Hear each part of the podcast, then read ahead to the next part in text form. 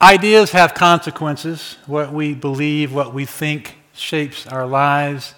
And of course, belief has to make its way into practice to have its real impact. And in the last week, I have, we probably all have, but I have really both from the terrible and the beautiful side of that, the beliefs forming behaviors, uh, some really tragic consequences for people believing something that wasn't true, and then some beautiful, long lasting consequences for people believing what is true. And the Bible's clear, Romans 1 and 2, that God has made himself known to everyone through creation and through conscience. And so there is no one who is ignorant of, of at least a general revelation of God. And in Romans 1, the suppression of the knowledge of God that he's made known shows up in idolatrous worship and then illicit sexual behavior. So wrong beliefs show up in heart and habits. So wrong stuff in the head shows up in wrong stuff in the heart, idolatry, and then wrong stuff in the habits. And in contrast, when the Bible describes the believer's knowledge of God, that knowledge of truth is always seen in ethics, in life of obedience and holiness. So, like 1 John 2, by this we know we've come to know him if we keep his commands. So, the difference between those who are followers of Christ and those who are not is the sum total of not just what they believe, but what they believe, what they value, and then what they do. And there's just no way for humans to figure out on their own what really is true to believe, what is valuable to hold in your heart, and then what's the right thing to do. But God, in His mercy, has given us His Word. It is the very Word of God. And so many people are trying to navigate by their own internal compass, and basically, north is wherever they're pointing. And so they're getting shipwrecked on the rocks of despair. They're going down into the dark depths of no hope. And if you look at them right now, it may not look like it. Of course, you don't know what's going on in their hearts. Sometimes their hearts are already shipwrecked. But if you could keep watching, you would see that they're going to be there. So imagine trying to, on your own, to figure out what's true and what's valuable and how I should live. So God's given us His Word. We have truth. We navigate by this external, not internal point of reference. So on Easter Sunday, we're going to be in 1 Peter chapter 1, verse 24, 25. I'll give you a preview. All men are like grass all their glory is like the flowers of the field. The grass withers and the flowers fall, but the word of the Lord stands forever. And this is the word that was preached to you. This is the gospel. And so the glory of men, women, men, humans, is partly them coming up with their own ideas about what is good and true. But we have been given the truth of God, the resources of God. And we get to stand on the shore and we get to throw lifelines into the raging sea of relativism that is ruining people's lives. And so we've gathered again today to train, to lead people and ourselves to, to lives built on the truth of God. And this is the four M's of group leadership. And the way I see it, this is not prescriptive. This is not, okay, let's come together and tell you this is what you must do. This is descriptive. This is what you are doing as you lead people. This is exactly what you do. We show up with others to become friends and to know God's Word. God's Word was written to, to be understood best in community. It wasn't written just to be understood in your private quiet times, but it was written to communities to be best understood in community. So we meet for coffee and content. We've been given a mission. We know why we're here to make the gospel known. We're not guessing. We're not trying to hoping we're getting it right, hoping that when we lay on our deathbeds, we'll go, man, I wasted my life. We know why we're here. We have a mission to know and love God and make His love known, to be faithful. We're learning to love each other as we show up and follow God. So, since we love each other, then of course we're going to want to take care of each other. So, yeah, we're doing member care. And the entire process, showing up, loving each other, um, living with purpose, models a different way of life. it's about intentional investment. It's just like everywhere Jesus went, he was investing in people, he was mentoring, he was looking, paying attention, and he was intentional about investing in people. So, yeah, of course, we're mentoring. So, these four M's, they describe what you're doing as you love God and love people. It's more descriptive than prescriptive. So, today we're going to train in this. We always do. We're, tr- we're always training in these We're training for this great privilege that God has given us. So I, I'm saying this so hopefully you won't get, get through this evening and go, man, one more thing I should add to my busy schedule, one more thing I'm not doing, one more way I'm not measuring up. No, you're, you're leading well. This describes what you're doing. We're just going to train. We're just going to keep training on this. So Rodney's going to, we're going to move pretty quick tonight. Rodney's going to hit the meetings part, not yet, but Rodney's going to hit the meetings part. He's moving, man. He's ready. And, um, and a specific part of it, prayer, because you, you, could train, you could train on different things in each of these components. Sherry's going to hit the missions part of personal evangelism. Trace will hit a single component of, of member care. And then Brendan Jim will talk about a part of mentoring, investing in others. So let me say it again with, I said it in January, I'll say it again with with complete honesty and deep conviction, well done. You're leading with clear direction. So don't trip over your lack of perfection. Nobody has that. We're all, we're all getting better. We're continuing to grow. So I'll, before Rodney comes up, I'll tell you a story. Some of you have heard this story before, but I'm going to tell it because I think it's, it's the spirit with which I want us to, to approach training together. When I was a kid, I loved practice every bit as much as the game itself. In fact, sometimes more. When I was in the sixth grade, 1970, I was standing in line for a football drill at practice, and I was happy as a clam. I'm just a, a kid out there loving it. And so I started singing Monday, Monday by the Mamas and the Papas. And I was singing it out loud in my little helmet. And the coach said, William, stop singing. This is football practice. I'm like, Okay, I thought practice was fun, didn't know it wasn't supposed to be. And so I stopped singing, never sang at football practice again. Now, 53 years later, that coach was wrong. Training is actually fun, training is good. Training for godliness is what life is about right now. And so let's train. Um, please don't allow any feelings of inferiority or guilt or I'm not doing that. Don't shoo those birds on away and let's just enjoy training. Rodney, come on up.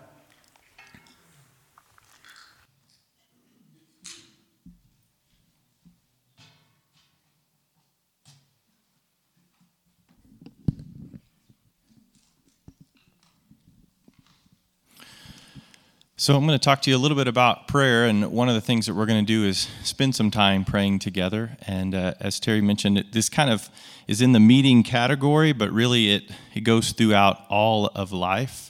You know, when you're mentoring someone, you want to be praying for them, maybe even teaching them how to pray. Um, and then if you're engaged in mission, you're going to pray for those who don't know Christ, pray for the needs of people in your group. Um, but uh, focusing, thinking of it primarily in your meetings, because I don't know what, about you guys, but I get to the meeting and we talk and talk and talk a lot of times, right, Matt? We have great discussion, and then it's like, oh, dude, we got two more minutes. We should pray, uh, and that's that's okay. This is not about feeling guilty, as Terry said, but it's really I want to remind us of the great privilege that we have in prayer, and whenever the disciples came to Jesus and they were being mentored. They asked him lots of questions, um, which is what a good, I guess, protege or disciple would do. They asked some good questions, some really bad questions. Like one of their uh, whoppers, that was like the worst question ever of all time. Caden, are you ready for this? Hey, Jesus, do you want me to call down fire from heaven and destroy all these people right here?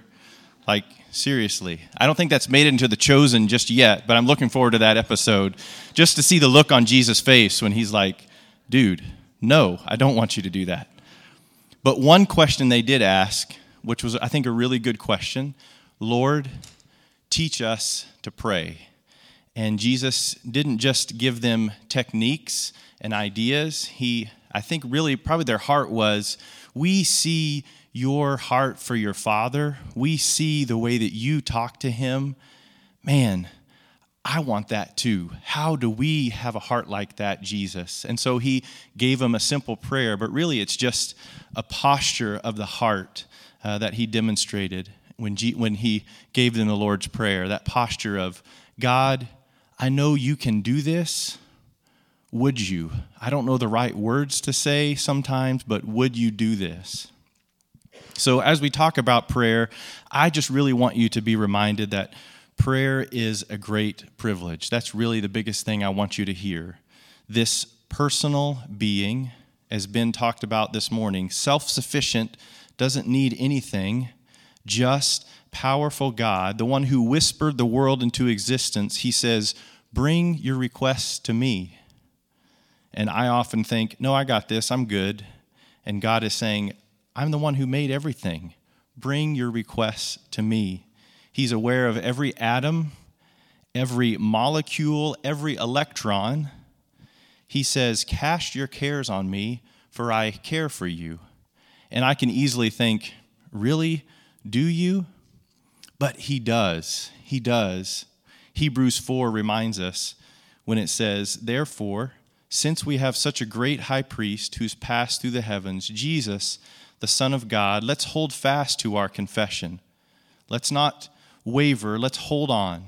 For we have a high priest who is for we do not have a high priest who is unable to sympathize with our weaknesses, but one who's been tempted in every way, just as we are, yet without sin. Therefore, let us approach the throne of grace with boldness, that we may receive mercy and find grace to help us in our time of need. So he really does mean it when he says, Come pray. And then sometimes we can even pray things like this Psalm 44 Wake up, Lord. Why are you sleeping? Get up. Don't reject us forever. Why do you hide and forget our affliction and oppression? He is not troubled by these prayers. For we've sunk down to the dust, our bodies cling to the ground. Rise up, help us, redeem us because of your faithful love.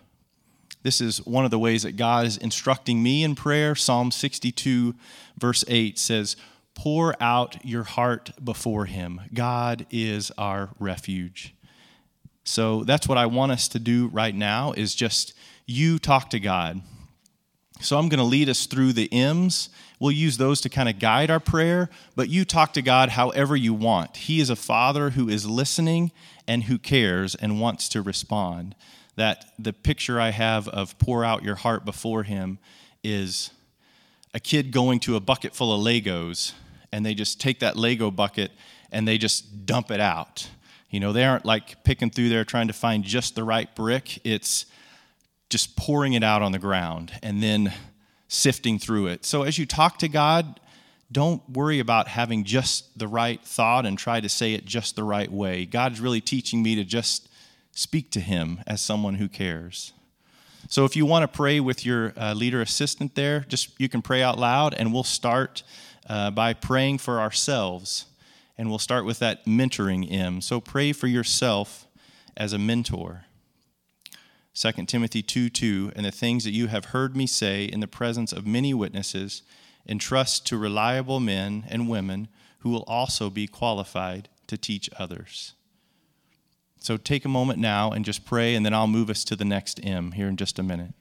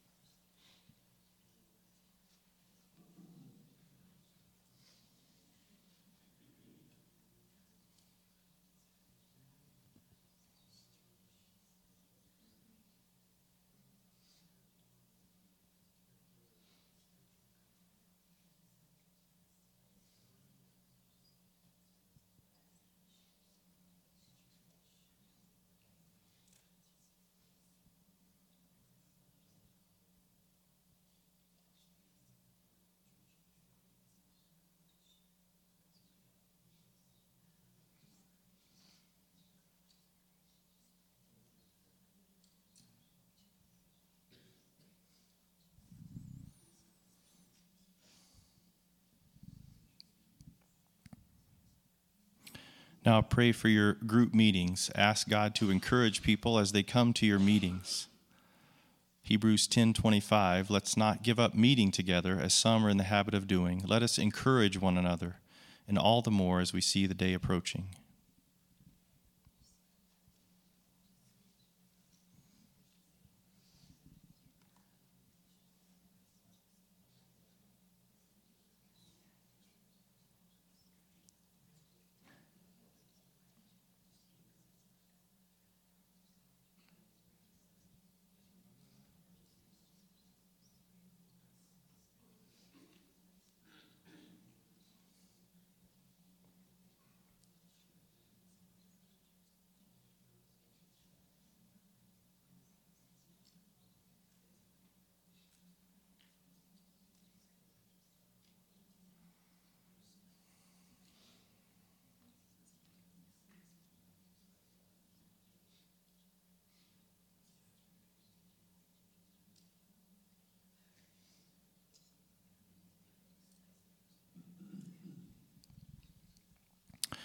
Now let's move to member care. Pray that you would lead out in loving others in your group. Pray for specific member care needs in your group.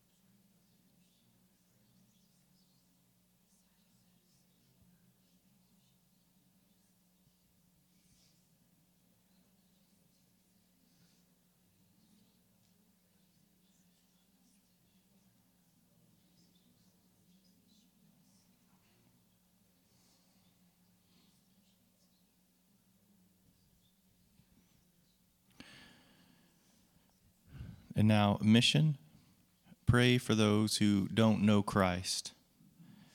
Ask God to use your group to bring people to repentance and belief in Him. They would be aware that this is their greatest need.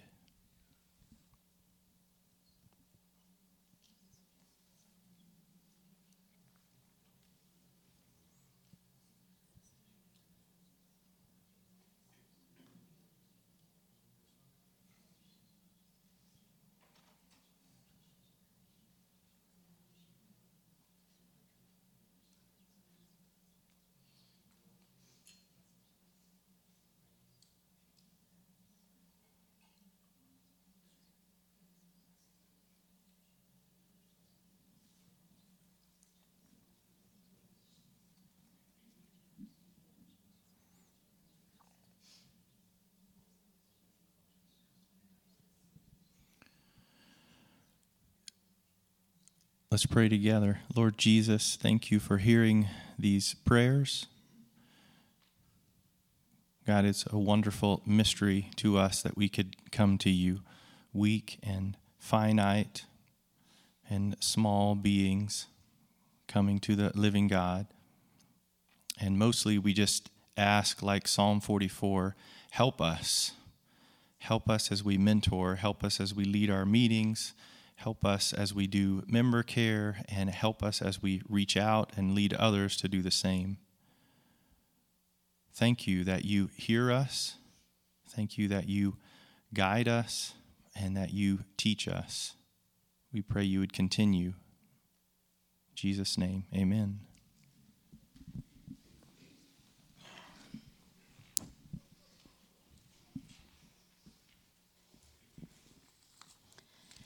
So, the M that I'm going to focus on is mission. And the verse that goes with it is Therefore, go and make disciples of all nations, baptizing them in the name of the Father and of the Son and of the Holy Spirit, and teaching them to obey everything that I have commanded you.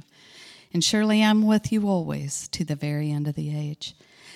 And evangelism can sound like such an intimidating thing to add into a small group, but I just want to talk about some ideas tonight of ways to do that that are just very natural and small ways that are easily incorporated into any group. And some of them are ideas that I've heard from you, from different people, and some of them are ones that I've tried. Um, we want to make full time followers, and part of being a full time follower is to help people have a heart for the lost. And so it takes intentionality to do it, and it's um, not something that just comes naturally. And so, therefore, we have to go ahead and step out and take small steps to do it. One of the ways is prayer, like what Rodney just had us do. That didn't take that much time for us to pray for the lost and it's a very easy way. The, just the other night in my small group, I had them everybody write down a name, and we just spent some time praying for the people that we know in our lives that are lost, and that we long to have come to know Jesus. And so we prayed right then and there, and it didn't take that much time, but I felt very f- filled from praying with my sisters in Christ for the people that I know that we are all longing to see come to know Jesus. The other things with prayer is um, Youth Horizons. We talk a lot about being involved with Youth Horizons or the Wren House, Boys Ranch or the Wren House. One way to do some prayer things is get some of the names of the house or the leaders or maybe the first names of the kids and pray for that house regularly in your group. That can be a great way that doesn't take a lot of large footprint, but is a small way of being able to um, impact that the houses there. Also, joining in with our overseas partners. Um, you can write them and find out who can we pray for specifically and join in with them week by week, giving updates as they have updates that come out. And I know that that really encourages them when they are joined with in that. And then the Hope Skate crew, praying along with them, they they go out a lot and they would love pre- people to pray for them and pray specifically for the things that they can tell you about. So those are the things with prayer that I've um, we I've been able to add into groups, and it's been easy to do, and it's not taken this huge involvement from people. It's just been something you can add in for a five to seven minute time frame in group. Another idea that um, I've really enjoyed having is starting out in small group with the question of who has had any type of gospel conversation. Now, not only will this remind your group to think about what gospel conversations are, but also help them to grow in boldness to do so. And when I say gospel conversation, I'm not talking about getting up and sharing the whole presentation of the gospel. I'm not talking about being able to give an apologetics discourse. I'm talking about just small um, pieces like cookie crumbs or potato chips that we scatter around trying to talk with people about Christ. And so um, I might explain really quick what a gospel conversation is if it's a newer thing to the group. And it might look like, hey, I got to invite this person to church this week. That's part of a gospel conversation.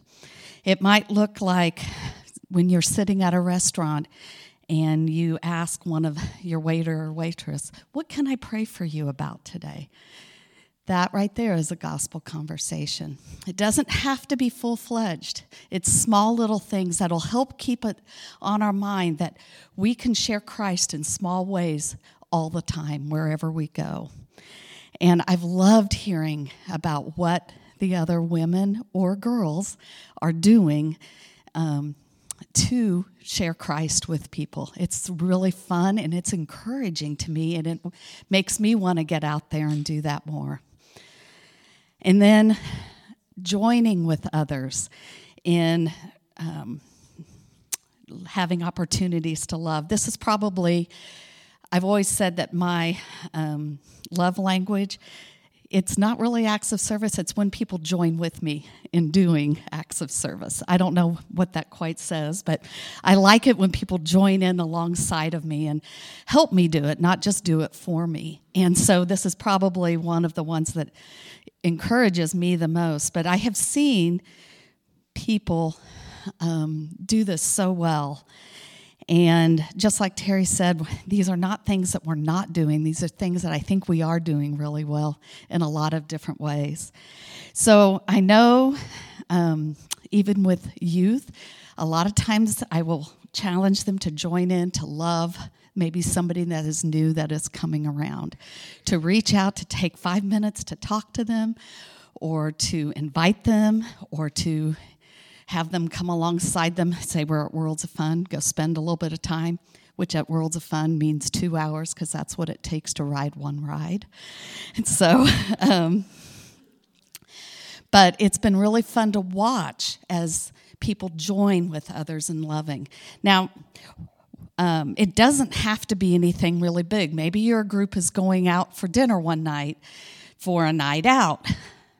Pick a restaurant where somebody is going that they've been intentionally talking with, maybe a waiter or waitress, and have your group join in with intentionally trying to love that waiter or waitress in some way. It doesn't have to be big, it's just something very easy. I know that one of our guys' group, Brett Lukertz, um, went, um, just did something so creative to me. They decided that they would make a meal together as a group. And then they called me and said, Can we take it to um, the family that I've been sharing the gospel with? And I was like, Yeah, they're probably going to find this a little bit odd. And so, but I was like, Yeah, oh my word, what that spoke to them was huge. And it opened the door for some amazing conversations.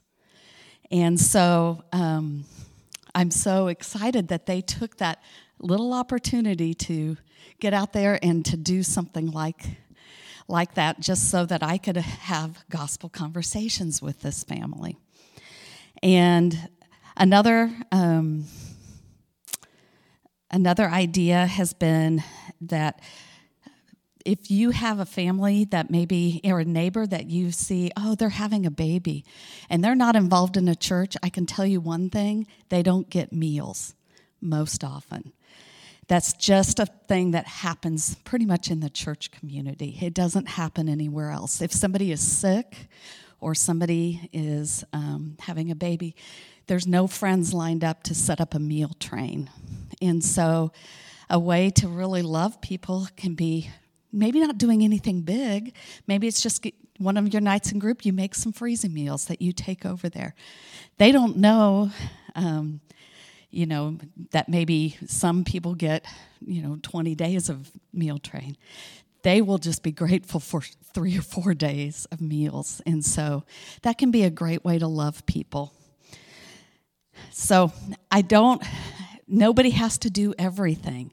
We just need to be doing things that intentionally put loving others before ourselves. And another thing that I was thinking about um, in Ben, when you were talking this morning in your sermon, you had a point that talked really easily, and I left it upstairs. So I, sorry, I can't bring it down here to remember exactly what the question was. But I wrote in my notes E and the reason I wrote in my notes an E is because I can ask that question in group later on as a way to bring up an evangelism time. And it's straight from the message. And that happens a lot with what Terry says. I'll think, oh man, that's really good.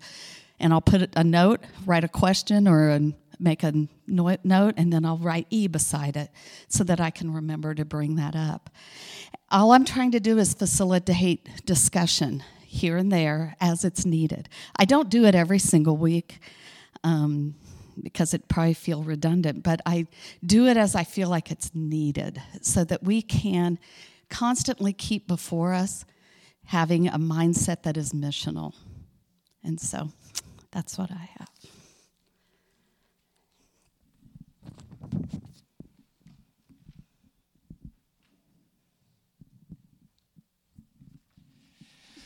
All right, so the M that I want to talk with you all about, just briefly, just for a few minutes this afternoon, is member care.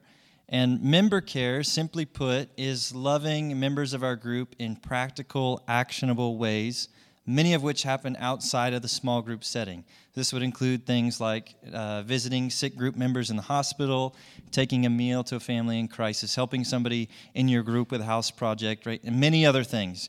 And member care is how we live out the great commandment to love one another, and it's the way that we model the great commandment to other people in our group. But I want to just hone in on one small aspect of member care this afternoon, and that aspect is maintaining healthy boundaries in the process. Because if I know something about you all, you all are servant hearted people. You genuinely care about the well being of others and if you weren't, you wouldn't be here. So, when it comes to member care, the temptation, I think, that's probably more so for you is the temptation to overextend yourself, trying to take care of the people in your group, rather than not extending yourself enough. So, rather than coming up here and telling you about one more thing you need to do, I'm going to ask you if maybe you, there's something you need to not do in order to protect your boundaries. As much as we don't like to admit it some days, we are not God. we are limited beings. We have limited time, energy, expertise, resources, and most of us already have a long list of very important God given things vying for those limited resources, right? Our own physical, mental, spiritual health, our relationship with our spouse, parenting our kids, being excellent at our work, taking care of our home and other resources. And these are all crucial for our personal faithfulness. And we need to honor them and protect them by creating healthy boundaries. And far from being a selfish thing, creating and maintaining boundaries is something that God does, right? God is separate and distinct from us. He has created healthy boundaries between us and Him. We cannot be Him, He is not going to be us. He has told us clearly and plainly who He is and who He is not, what pleases Him and what doesn't please Him. And when God created us in His image, He assigned to us certain responsibilities and boundaries of our own. And we all flourish when we acknowledge our boundaries and the boundaries of others, and then we operate within our boundaries. Now, I trust that you're not going to take this out to mean that we should be unhelpful, right? We should be helpful, obviously, but we should be necessarily measured in our long term approach to helping others. And in order to do this, there's a couple of enemies we're going to have to fight. One of them is vanity right? It's the vanity of finding worth in always being busy. It's the vanity of always being the person who comes to the rescue, right? That can be a temptation. I know that's going to be a temptation for me. That's one enemy we're going to have to fight. Another enemy we're going to have to fight is laziness. You say, well, how does laziness fit into this? Well, the laziness of letting our life by, be determined by the emergency of the hour is not having good boundaries. Sometimes we think it's easier or maybe even more Christ like, to just let the whirlwind of life dictate our schedule. But it never ends up being easier in the long run, and it can lead to spiritual ruin. And the final enemy we have to, to fight as we think about setting healthy boundaries, and maybe this is the big, biggest one. By the way, there's a book called Boundaries by Cloud and Townsend. It's kind of the go to book. So if boundaries is a big struggle for you, I'd recommend that one. But Cloud and, Cloud and Townsend say that one of the major reasons Christians struggle to set boundaries is because we falsely believe that setting boundaries is selfish. And because of this, Christian leaders, especially Christian leaders, may be tempted to say yes to the wrong things because we're afraid of looking like a bad person. Or we may melt into the needs of other people uh, because we're afraid of hurting someone else's feelings. Or we may say yes to too much because we are afraid of looking selfish or unspiritual. And we don't want to be those things. We don't want to be selfish or cold toward others. That's definitely not the way of Christ. But we have to keep the big picture in mind as we show empathy. Right? A well differentiated leader sets and maintains healthy boundaries. And in so doing, what they're actually doing is protecting their relationships with other people. Because here's what happens if you don't set boundaries and you're, you become enmeshed in other people's needs, suddenly you start to resent the people that you're trying to serve because they're drawing more than you have in your account. So sometimes to be obedient to God is to say, I'm sorry, I can't do that this time. So I'm going to have Abby come up. Abby has had a, a difficult semester, I would say, with leading group, and she's had to learn a few things about boundaries. So Abby's just going to share with you a little bit of what she's learned. Yeah, so I'm Abby. Um, I've been leading a small group this semester in Christian Challenge. Um, and I'm going to read off this, otherwise, I'm going to talk too long. so, um, but um, this semester, it's been awesome in a lot of ways, but it's also been kind of rocky, like Trace said. Um, I thought I knew what being a leader would be like, but I really didn't know also. um, and so I think it was around the second week of the semester, um, a girl in our small group relayed some really difficult things that were going on in her life. Um, and these things were negatively affecting her mental health. And um, she was having a lot of panic attacks, um, suicidal thoughts, and that kind of thing. Um, and that was really tough to deal with. Um, and so the girls in my group, you know, they really stepped up in a lot of ways, and it was really amazing without us even having to ask. They were just helping, and and I tried to step up as best as I could, but it was really tough. Um, and you know, she would call me with panic attacks, and I would just kind of drop what I was doing, talk to her for like half an hour, calming her down, that kind of thing. Um, and there was a while where I really didn't sleep very well because I was just really worried about her. Um, and then at one point, we ended up having to take her to the hospital after small group one night because um, we thought she was planning on ending her life. Um, and it was really hard. Um, but um, kind of in all of this, I had convinced myself that as the leader, I had to take the biggest role in this in helping her with her issues. Um, I ended up staying with her in the hospital until like 3 a.m. that night, and that was not good for either of us.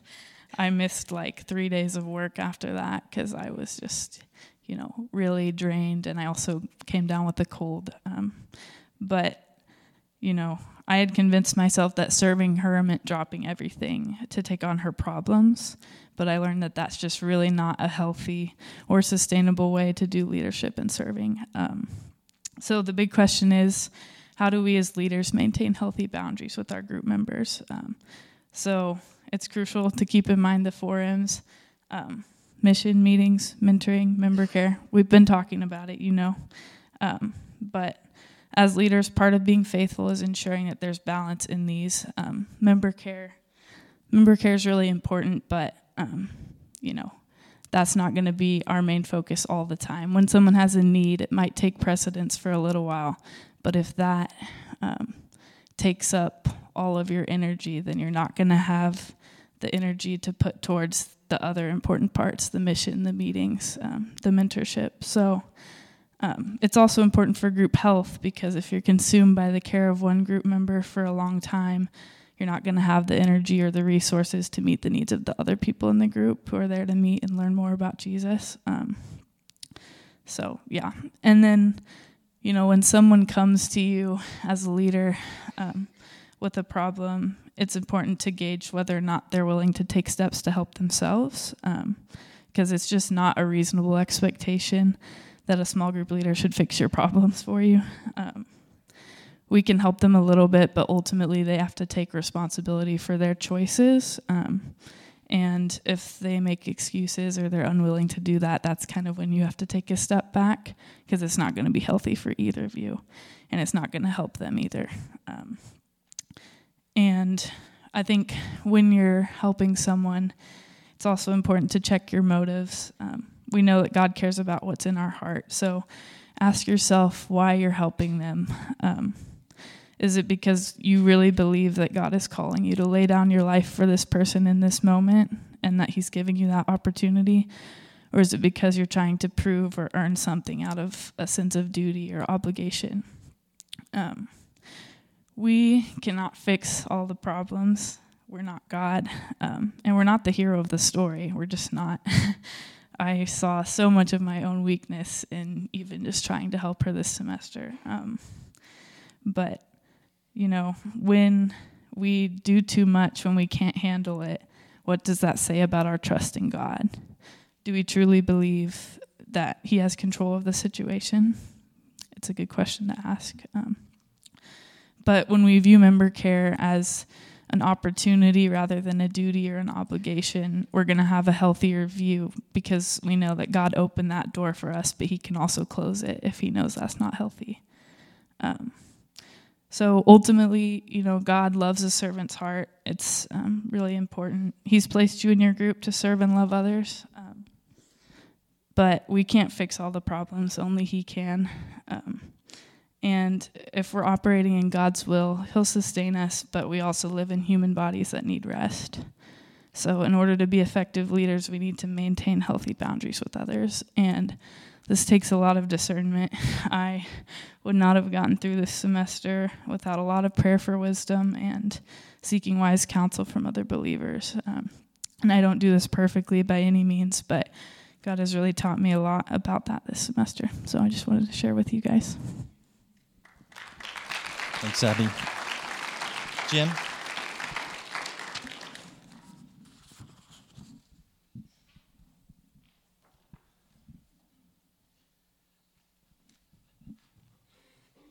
Thanks, Trace. Well, Brenda and I are going to talk to you about the fourth M, which is mentoring.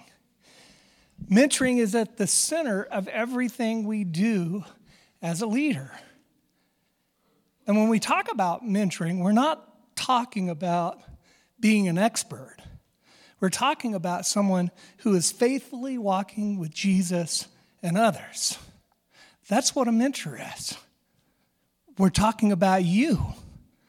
And that excites me because that's what you do as a group leader. You mentor people. And mentoring is the most important thing that we can do. And so, what do we got to do to be a mentor? We got to be what we want others to see or what we want to see in others. That's our goal as a mentor, to be what we want to see in others. And so, if we're going to do that, then we got to pay attention. We got to pay attention to what we're doing in our life, and we got to pay attention to the lives of people that God has given us to lead. And so we pay careful attention to ourselves and our walk with Jesus. So, why, why do we do that? So, we'll have something to give to others. And so, if we're going to do that, then we got to think about our own lives. What are we doing? Are the things we're doing, do they align with who we want to be in Christ, who Christ has called us to be? We got to think about those things. And if they're not, then we got to take action to change those things. We got to make course corrections. And at the same time, we're evaluating our own life. We got to pay attention to those that God has given us to lead. And we got to look at their lives and we got to spend some time thinking about how can we help them grow into the people that God has called them to be. And so one of the ways that we do that is we just think about them. We think about where they are in their walk. We think about what we need to do to challenge them. We think about how can I help them grow? How can I get them to the next level? How can I help them grow in the heart attitudes? Heart attitudes are at the core of everything we do. And so paying attention, paying attention means watching, thinking, and contemplating about where we want to be and where we want others to be, and how we can help them to grow in their walk with Christ. And so, mentoring is simply just taking time to think about where and how we can help others to grow. And then it's about taking the action we need to do to accomplish that growth. when you think about action, you don't have to come up with this big, elaborate plan. Doesn't have to be complicated. Remember, uh, I love Terry's saying the best plan is what? The one you'll do, right? That's the best plan. And so mentoring, mentoring really is a great opportunity for us, and it's a privilege for us to invest in the lives of others. And I'm here to tell you, I'm excited about it because that's exactly what you guys are doing. And how do I know that? Because lives are changing and people are growing. I see it every day. And that's because of the work you guys are doing in leading your folks.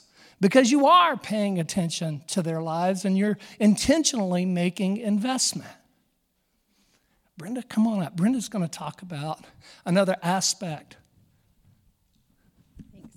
Mentoring part two. So, you already heard Rodney read this first, but I want to read it again and the things you have heard me say in the presence of many witnesses entrust to reliable men and women who will also be qualified to teach others. So, did you all know that you're already an influencer? Maybe not a social in, social media influencer. Maybe we have some of those, but I don't know who they are. But um, but you are influencing people in your group already by how you live, by what you do, and by what they see you, what they hear you say, and by what they see you do. And so I want to give you some things to consider about how to be intentional in your influence. because being a leader or a mentor is about intentionally investing in someone, or as Ben said this morning, faithfully investing. So, what's being intentional? It's just doing something on purpose, not accidentally. And so, investing is about putting your resources into someone or something. And it's really important here to note that investing is not the same thing as serving, it's something different. So, what does that look like in small group? Well, I don't know about you, but something about that word investing intentionally or that phrase makes me a little daunted. But thankfully, this is not a professional development plan. Anybody have any of those in their workplace? Probably Doug down here. We're not doing that because we are talking about life on life investment. We are talking about spirit led investment. And so the starting point is to look for where God is at work and to join him there. And as Jim said, we're going to pay attention. And so, how are we going to do that? Well, the first thing we're going to do is we're going to invest in prayer because we want this to be spirit led. We don't just want to make up who to invest in and how to do it, but we're going to ask the Lord how and who. And we aren't just going to pray for their current prayer request, although that's a really good thing to do. We're going to pray for God to give us perspective into their lives and how he, wa- he might want us to play a role in their development. And then we're going to invest our time and we're going to invest our thoughts. And so you guys are already investing in your group as a whole, right? But the way you invest in individuals in your group is not going to look the same from person to person because it's unlikely that you can individually invest in every person in your group, and it's probably not feasible or wise to try to do that, honestly. But as leaders and leader assistants, you guys are already intentionally investing in one another. But the encouragement is to ask the Lord if there's another person in your group that He would have you to invest in. And we're thinking here of specifically developing emerging leaders.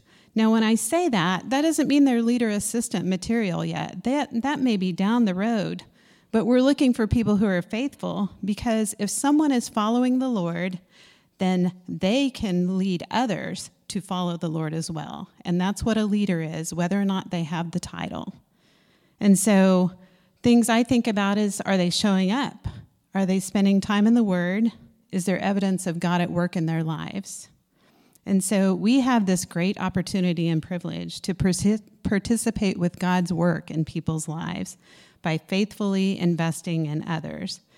And Ben said this morning that he didn't know why these people were investing in him.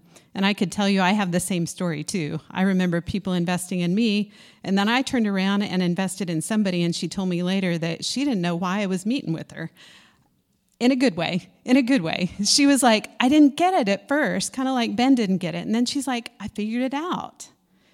And so they don't have to know why you're getting time with them. Maybe there's a time to tell them. But Ben's mentors, maybe he didn't know they were his mentors at the time, but they saw something in him. And they didn't know what the outcome was going to be, but they saw him being faithful. But I'll tell you what, we have a guaranteed return on investment. And that guarantee is not what fruit is produced in somebody else's life. Now, that might be what happens, but that's God's return on investment, right? Our return on investment is the opportunity of joining with God by pouring into their lives. And you can be guaranteed that God will use that in your life if you invest in somebody else's life. And so, of course, at the same time, we may also get the privilege of seeing God work in somebody's life and seeing them grow in their walk and seeing them exhibit leadership skills, but we rely on that guaranteed return on investment, that we are being faithful and we're faithfully investing in people.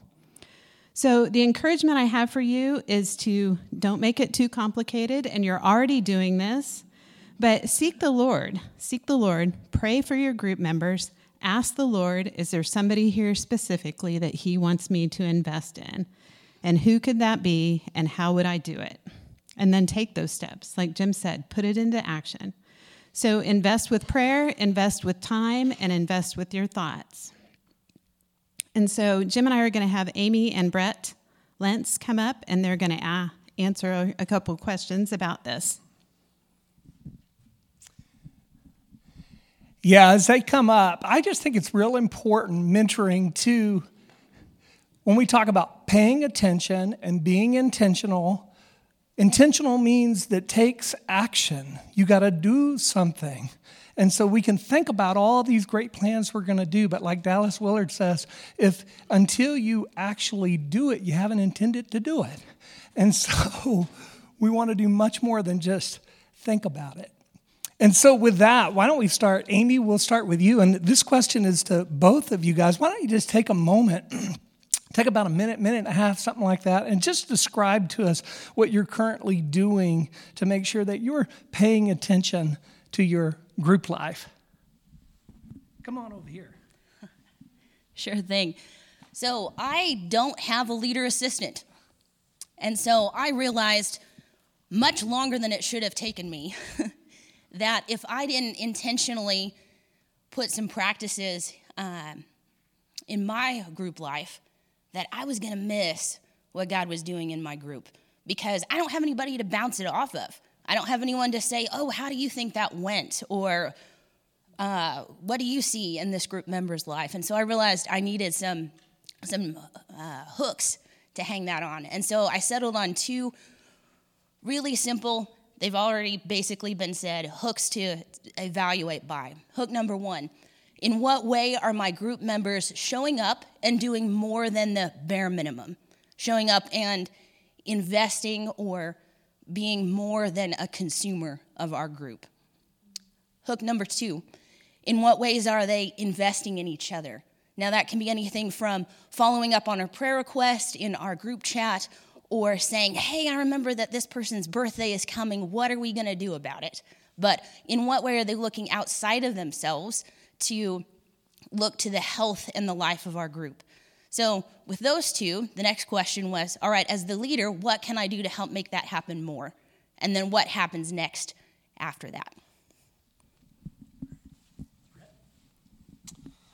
All right, so I got to get my cheat sheet here. Um, for me, I I'm kind of lucky enough. Sorry, I lead with uh, co-lead with Clayton. Uh, so we have two guys, and it's been awesome. Um, and early on, we both kind of observed that our group didn't communicate super well. You know, group of guys, you ask them how they're doing, you get good, and you're kind of like, really? Are you always good? Um, and that was communication both in group discussion, prayer time, and then what we do throughout the week, we've done it for a few years, is everyone has kind of like a partner that they reach out to, they pray for. Maybe if you have some extra time, you hang out with them. Um, and I just observed, we both observed early on that communication was an area that our group really needed to be challenged in. And our group is looking potentially to multiply again. And so as I look down the line of somebody that I can have, you know, co-lead with me or whatever that looks like, um, I'm looking for someone that can communicate really well. Um, both not just in group discussion, but prayer time, and then they're really intentional about reaching out throughout the week. So. Yeah, that's good. So why why don't Amy? Why don't you tell us what are you doing? What specifically are you doing? You kind of answered it a little bit, but what are you doing to be intentional? What's your action plan, and how are you making sure you do that? Sure. Well, this one was accidental. Just going to put that out here. So, it start.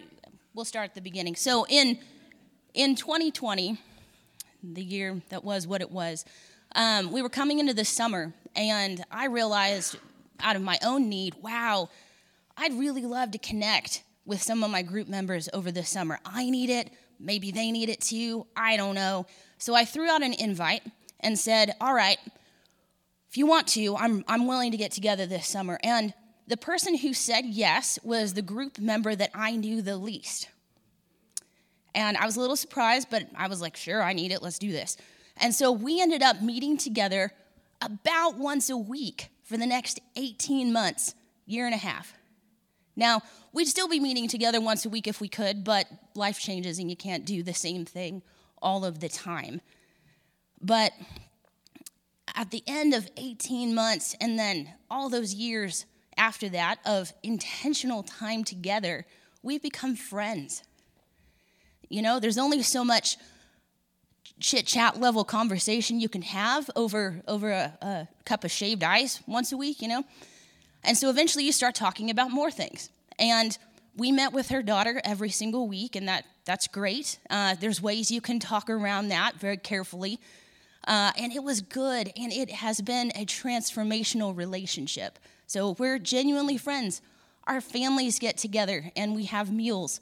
Um, when she invited uh, us to come to her kids' play, we went because that's what you do with friends is you show up.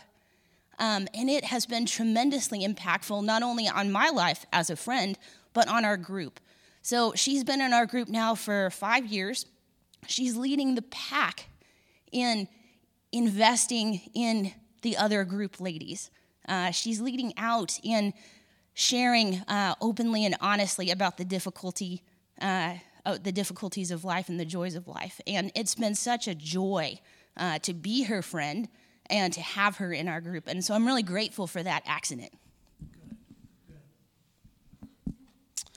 So for me, maybe not necessarily geared towards one person, but collectively um, as a group uh, about being intentional. Like I said, communication was not necessarily at the top of our list. So uh, kind of challenge myself when I'm leading to allow for processing time as we walk through a group discussion because you got microwave thinkers, oven thinkers, crock pot thinkers. And I'm not too good at allowing the crock pot thinkers to to cook.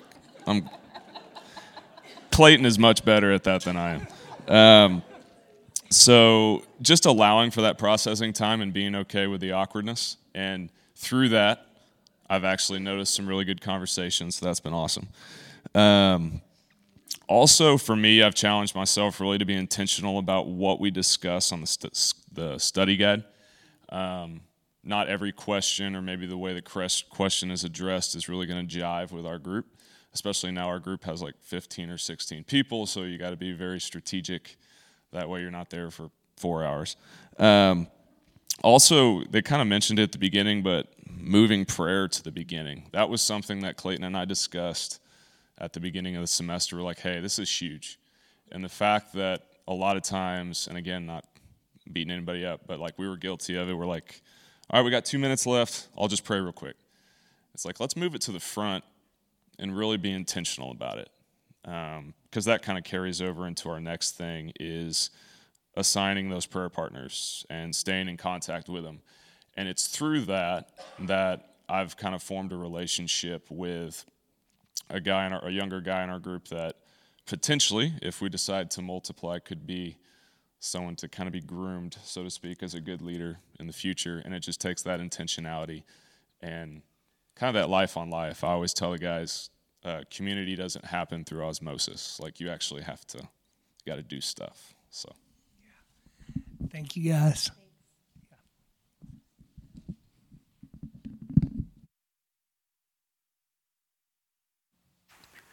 Ben, come on up.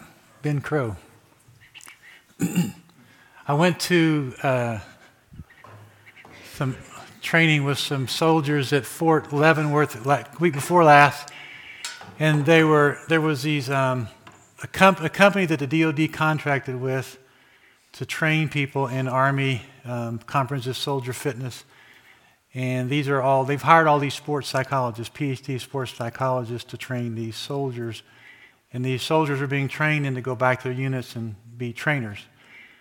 And this model was super complicated. And like it was seven core competencies, 14 skills. And then one of the skills they took two hours. There's 80 hours of training. I didn't. I stayed two days and said I'm good, and um, got it. And they had one skill that was problem solving. It took an hour and a half. Said any any questions? And so the the co-trainer was doing this, and I said, Yeah, I got a question. I said, This, this is a really complicated model. And the soldiers and airmen I help who most need this, they're not going to be able to use this. And I didn't want to be that guy, but I did, but I did ask the question And the, the, the, the instructor kind of him hauled around, and then he, he got the lead guy came up and said, I'll speak to that. He works for the company. He said, Yeah, I don't like this model either. It doesn't work. Oh, you're, you're teaching it two hours. And, and, um, but I didn't say anything. And he said, if you learn the model, maybe one piece of it could help one soldier one time. And I said, that's what I wanted him to say. You know, just keep this simple. And so that's what we're trying to do. You go, we, we've dealt with these four M's a long time. We're, we're going to keep dealing with them, just looking at them from different angles, keeping them in front of each other, because it works. It just works. I was talking, come on up, Ben. Ben and I get together about once a month and eat and chat, and we have for years. And one of the things I was we were talking about as we were doing we were talking about doing this pulpit swap. Aaron, how'd it go this morning at, at Orchard? Good, good. And um, was I want I want our folks to know Ben. A lot of people do, a lot of people don't. I want them to know Ben and to know that we're partners. And also, then I asked them, hey, can you come to leadership community? Um, because uh, I want them to know that this works. Not that your goal is to produce pastors, but what equipped Ben to do what he's doing was not seminary. It was, it was, it was regular people in groups. And this morning I told Jamin, hey, thank you for Trace and Ben. they, uh, Jamin's investment in them, you know, and the investment of the people in their groups has brought us here. So just talk about how what they're doing works. Faithfulness works. Yeah, so what you guys are doing, what you heard Abby talk about, um, you could learn about it from a textbook, pastoral counseling class, but you're, you're doing it. You're doing counseling. So everything that I learned in seminary, and I've told Terry this a dozen times or more, everything that I learned in seminary, I learned here first hermeneutics, how to, how to study the Bible, um, evangelism, discipleship like not learning it through a textbook. I'm all for education, but this is theology in practice, which is the way that God intended theology to be done in practice. So, um, yeah, teaching teaching kids. If you can teach theology to kids, then you, you can teach it. so, yeah, and just getting time with people, making mistakes. I, yeah, Joseph's over there so I was for, uh, maybe you're my second group that I led, maybe my first group as the the solo leader, and uh, at the end of the year, I, Paul wrote the Corinthians a severe letter. I wrote Joseph a letter, and uh, it oh. was it was a little too severe, maybe. Uh, he didn't talk to me for a little bit. I don't totally blame him, but that, that's an example of what I talked about this morning. Like, y'all have been long suffering with me, patient with me. And, you know, uh, nobody's perfect. I just was texting with a regular attender at Orchard who's struggled for years to commit and stay plugged in. And she's like, I know I need to grow. It's like, God's all for your growth. You just, you know, keep going. Keep putting forth the effort because her effort wanes, and so you know she she doesn't get to taste the fruit of faithfulness like Brenda was talking about. But um, yeah, it's just plugging away one day at a time. Does that answer your no, question? No, that does. Any, yeah. Anything else you want to say to these guys? How's how's Orchard doing? They they're curious to know. You are our partners in the gospel. Yeah. Uh, what, this this week you were kind of down in the Dobber, so yeah. I mean, I'm up I'm up and down, but emotionally, but. Uh, over over the long term, we, we've been faithful, and that's rewarding. I mean, we've seen people change. This after I met with you, there were two or three stories, kind of like you heard stories. I heard stories two or three times last week uh, that were just really encouraging. It's like three years ago, those people wouldn't have said that or done that or lived that way. And four years ago, that person wasn't even a believer, but he and his wife are now, and they're moving towards baptism. So it's it's really encouraging. We've got a ton of kids that we have the opportunity to be faithful with, and it's it's it's fun. I mean, I loved being here, but honestly, I missed being there. That's today, good. I'm glad. So. We're glad. This morning is Brianne here? No, so I know. Oh, there yeah. you are. Bree, I'm not going to call you out. I know you'd hate it. So I'm just going to say, I won't bring you up here. But this morning we were out in the hall, and she, it was cool because, you know, she has a, she has a, a Wyatt, and he has a Wyatt. Yep. He taught her Wyatt upstairs. Rose did. Rose taught her Wyatt upstairs. Yeah. And then um, your dad was saved and baptized, is that right? And yep. tell the story. You, this is cool. So when we moved into this old building, the baptismal didn't even hold water. So he helped. James was like, I need to get baptized before I die. That's her dad. yeah, her, yeah. yeah, her dad. And so he also like helped connect me to people who could fix up the baptismal, and he was the first one to be baptized in that tub, and who knows how long. It was really. Well, and you told him before he died that you were naming your son that's going to be born soon. Yeah. Wyatt after yep. his first grandson. Yeah, and so just the, and this is what I thought when I just visited this last summer. It is so sweet that the kids that I invested in with Super Church and Next are now older. Uh, Jesse Bartlett this morning was investing in my son, and Jesse was in my class back in the day. So it's just, it's sweet. Mm-hmm. And, and whether pastors or missionaries are produced, laborers for the harvest are being produced. And the results are up to God. The faithfulness is what we're responsible for, and it's it, so it's it's great. Yeah. Well, thank you. So I was talking to a, a, a dad um, who this last week who had just seen his grown kids do well. And I said, you know, your kids are standing on your shoulder, and this dad is standing on a rubble. There's nothing, there was nothing left. There was nothing his, fa- his dad gave him. He's standing on rubble. His, his, his sons and daughters are standing on his shoulders. And, and of course, he, he teared up, and I said, faithfulness works every time it's tried. It's, it works. Every once in a while, you get to step back and see it, yeah. and then you put your head back down and you just be faithful. And maybe it's years, maybe it's months, but every once in a while you pop up and you look and you go, this works. And what, what, one of the things we want to do here um, is, is just, we want to pop up out of the, out of the, the trudging and just look around again and say, faithfulness works every time it's tried. So I'm going to pray for you. Thanks. Thanks for coming this morning. Yeah, thanks um, in fact, Aaron, won't you come up here, would you? and would you would you grab that mic and would you voice our church's prayer for Ben and for Orchard? Sure. And then that'll be we'll be done. Yeah. Right. Father, thank you so much for my friend Ben and just the man of God, the man of integrity that he is. Thank you for your church, mm. for dying for us. Um, Thank you for the gift of your spirit. Mm-hmm. I pray that you would empower Ben with your spirit. I pray that you fill him and Rose, that you would fill them with endurance.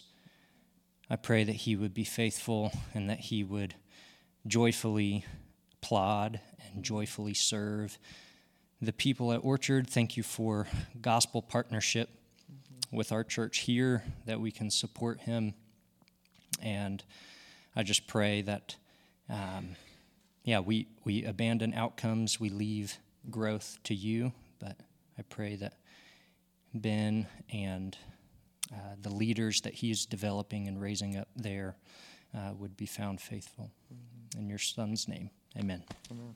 Thanks.